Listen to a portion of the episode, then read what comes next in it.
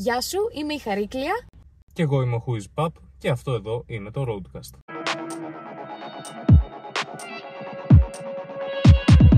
Τι θα πούμε σήμερα? Λοιπόν, θα κάνω το intro για να βοηθήσω την κατάσταση.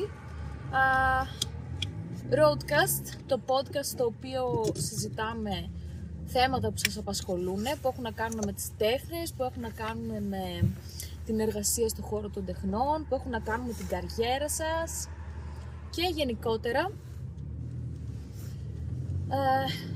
Θα αφήγουμε θέματα τα οποία μας ζητάτε και εσείς. Θα είμαστε στο αυτοκίνητο, την ώρα που πηγαίνουμε στη δουλειά, την ώρα που ταξιδεύουμε. Αυτό θα έλεγες. Θα γυρνάμε τη δουλειά. Το σημερινό μας θέμα έχει να κάνει με το για ποιο λόγο να μην επιλέξεις ή να επιλέξεις, αν θέλεις, να σπουδάσεις σε ΙΕΚ.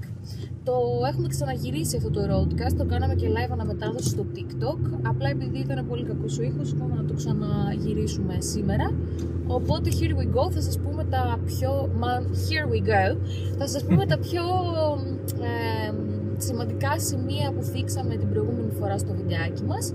Και αν έχετε περισσότερες ερωτήσεις μπορείτε να μας στείλετε στα social τα media μας, θα τα βρείτε και πάνω και κάτω και αριστερά και δεξιά. Who is Pap και Χαρίκλεια Μαρή. Πάμε να πούμε τα θετικά και τα αρνητικά που είχαμε πει και την άλλη φορά. Οκ, θα σε ξεκινήσεις εσύ με τα θετικά σου? Ναι, περιεκτικά τα θετικά, όπως είχα πει και την πρώτη φορά,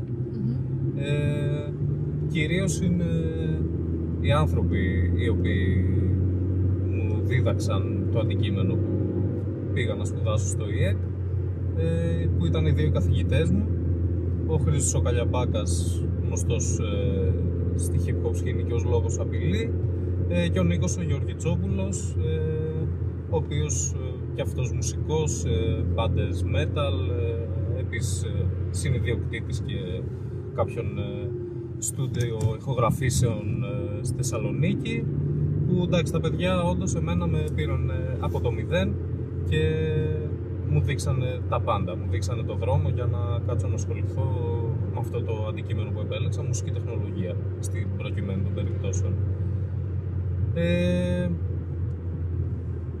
Δεν μπορώ να πω ότι έχω και πολλά ακόμα θετικά να πω πάνω στο ΙΕΚ.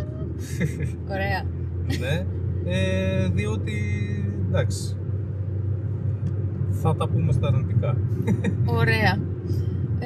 Το γιατί δεν έχω άλλα, ναι. Εγώ θα συμφωνήσω με τον Νίκο, δηλαδή οι άνθρωποι ήταν και για μένα το κυριότερο. Ο Ανδρέας ο Μαρκάτσης, ο κύριος Πετρίδης, άνθρωποι που η Ελευθερία Μητηλιού, άνθρωποι που συνεργάστηκα κιόλας αργότερα μετά τις σπουδές μου αλλά και κατά τη διάρκεια των σπουδών. Γενικότερα αυτό θα ήταν και για μένα το μεγαλύτερο θετικό, όχι μόνο από την άποψη των ανθρώπων που γνώρισα αλλά και των γνωριμιών που έγιναν μέσω του ΙΕΚ και των συνεργασιών που μπόρεσαν να γίνουν κατά τη διάρκεια και μετέπειτα. Όπως επίσης και το γεγονός ότι μου δόθηκε η ευκαιρία να συναντήσω κάποιους ανθρώπους για να κάνω την πρακτική μου μετά, κάτι το οποίο πιστεύω ότι ήταν εντελώς κατά λάθος, γιατί η αλήθεια είναι ότι οι μέρες καριέρας δεν δουλεύουν και τόσο καλά συνήθως, αν και για μένα έχουν δουλέψει θετικά και σαν σπουδαστής και σαν εργοδότης όταν διάλεξα άτομα από ΙΕΚ, τα πήγαν πολύ καλά, αλλά άσχετο αυτό για άλλο podcast. Στα αρνητικά τώρα... ξεκινάω εγώ.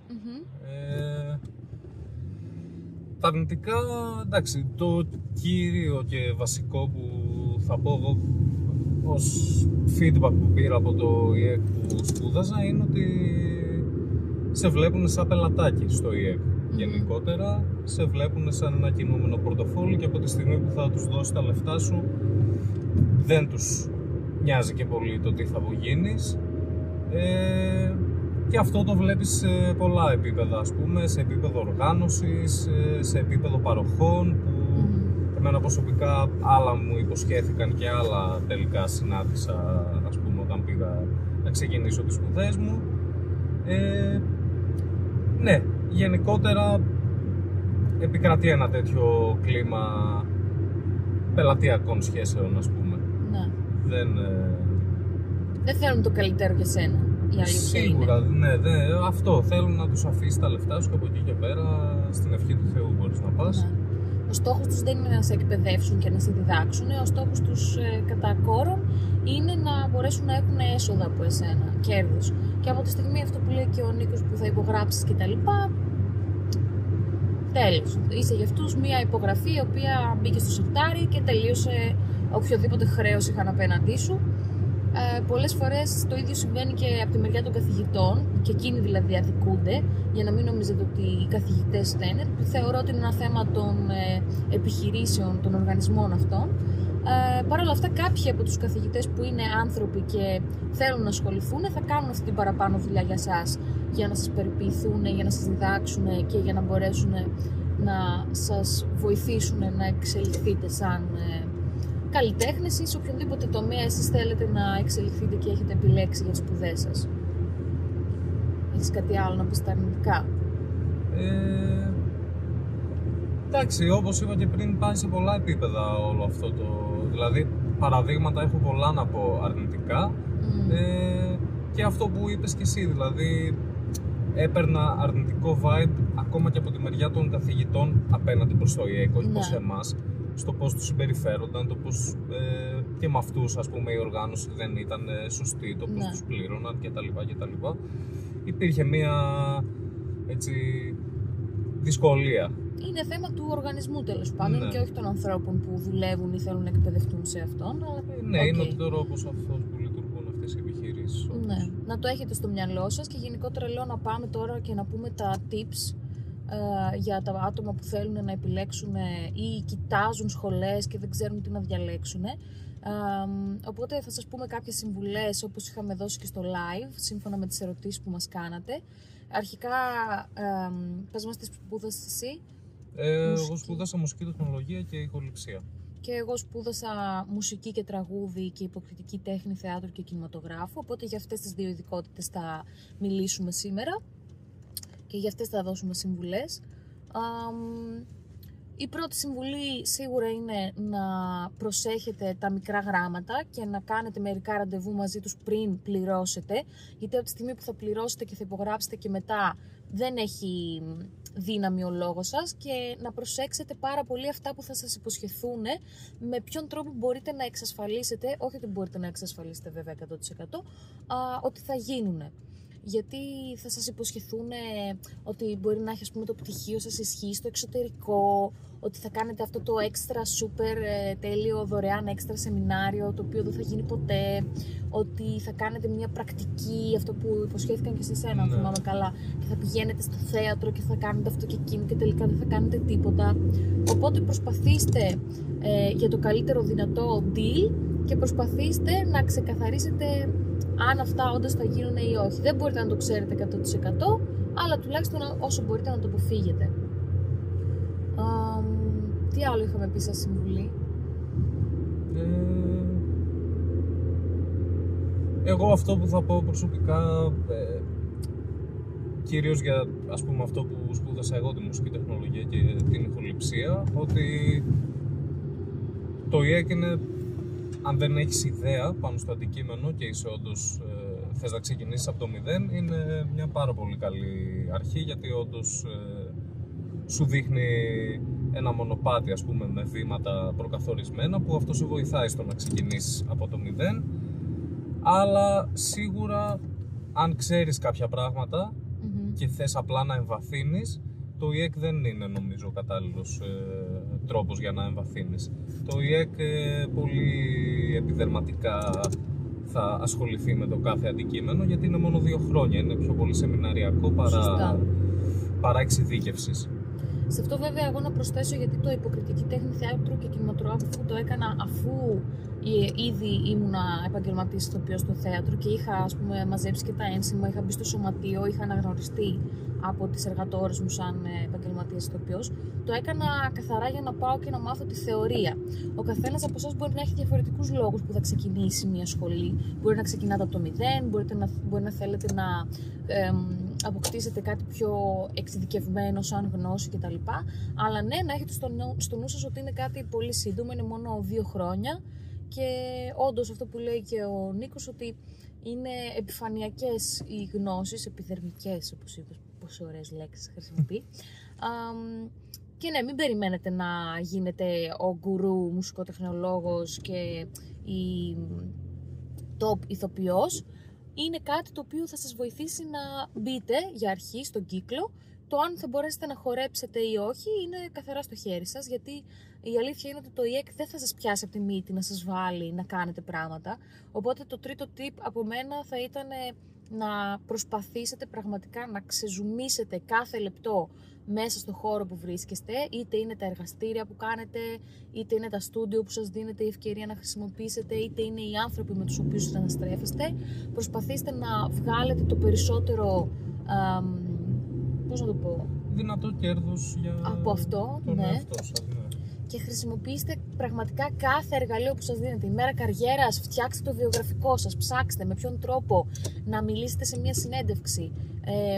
Είναι πάρα πολύ σημαντικό, παιδιά, και επειδή το είδα πέρυσι και από την άλλη πλευρά του εργοδότη, έρχονται τόσα πολλά παιδιά που πρέπει κάτι να κάνεις για να ξεχωρίσεις από τους άλλους. Και για μένα προσωπικά σαν εργοδότης, αυτό που ξεχώριζε τα υπόλοιπα παιδιά από κάποια άτομα που, ας πούμε, μου τραβήξαν το ενδιαφέρον, ήταν το πόσο πολύ το θέλανε, πόσο πολύ θέλανε να με πείσουνε, πόσο πολύ θέλανε να εργαστούνε, να δουλέψουν, να μάθουνε. Το πιο βασικό, έτσι, να μάθεις, να θες να μάθεις. Το πάρω, να το αφήσω εδώ. Δεν πληρώνουμε νομίζω για το πάρκινγκ. Αυτό ήταν το tip δηλαδή από μένα. Αυτό ήταν το τρίτο tip από μένα.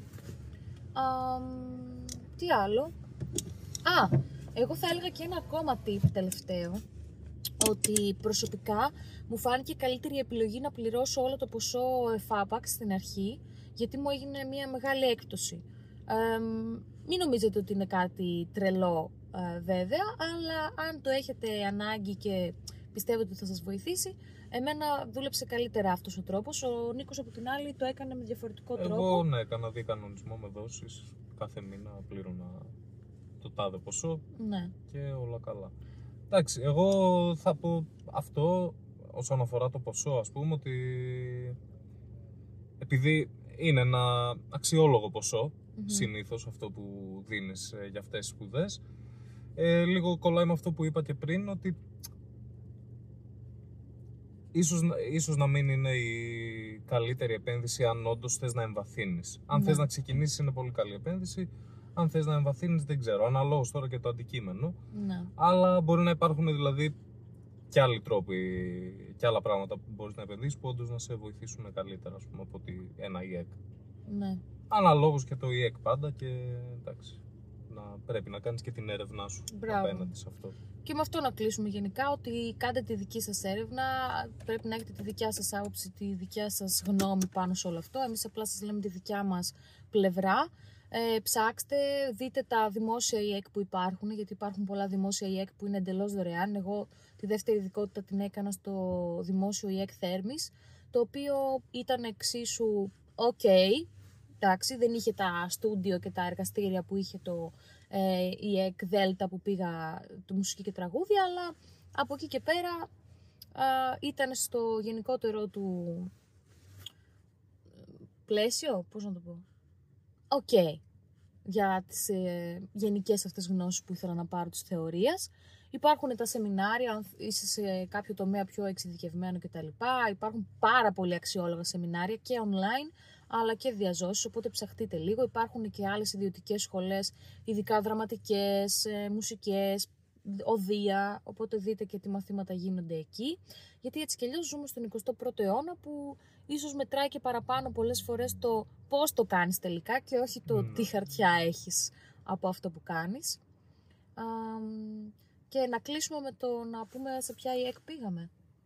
Ναι, εγώ ήμουνα στο ΙΕΚ Άλφα Θεσσαλονίκης.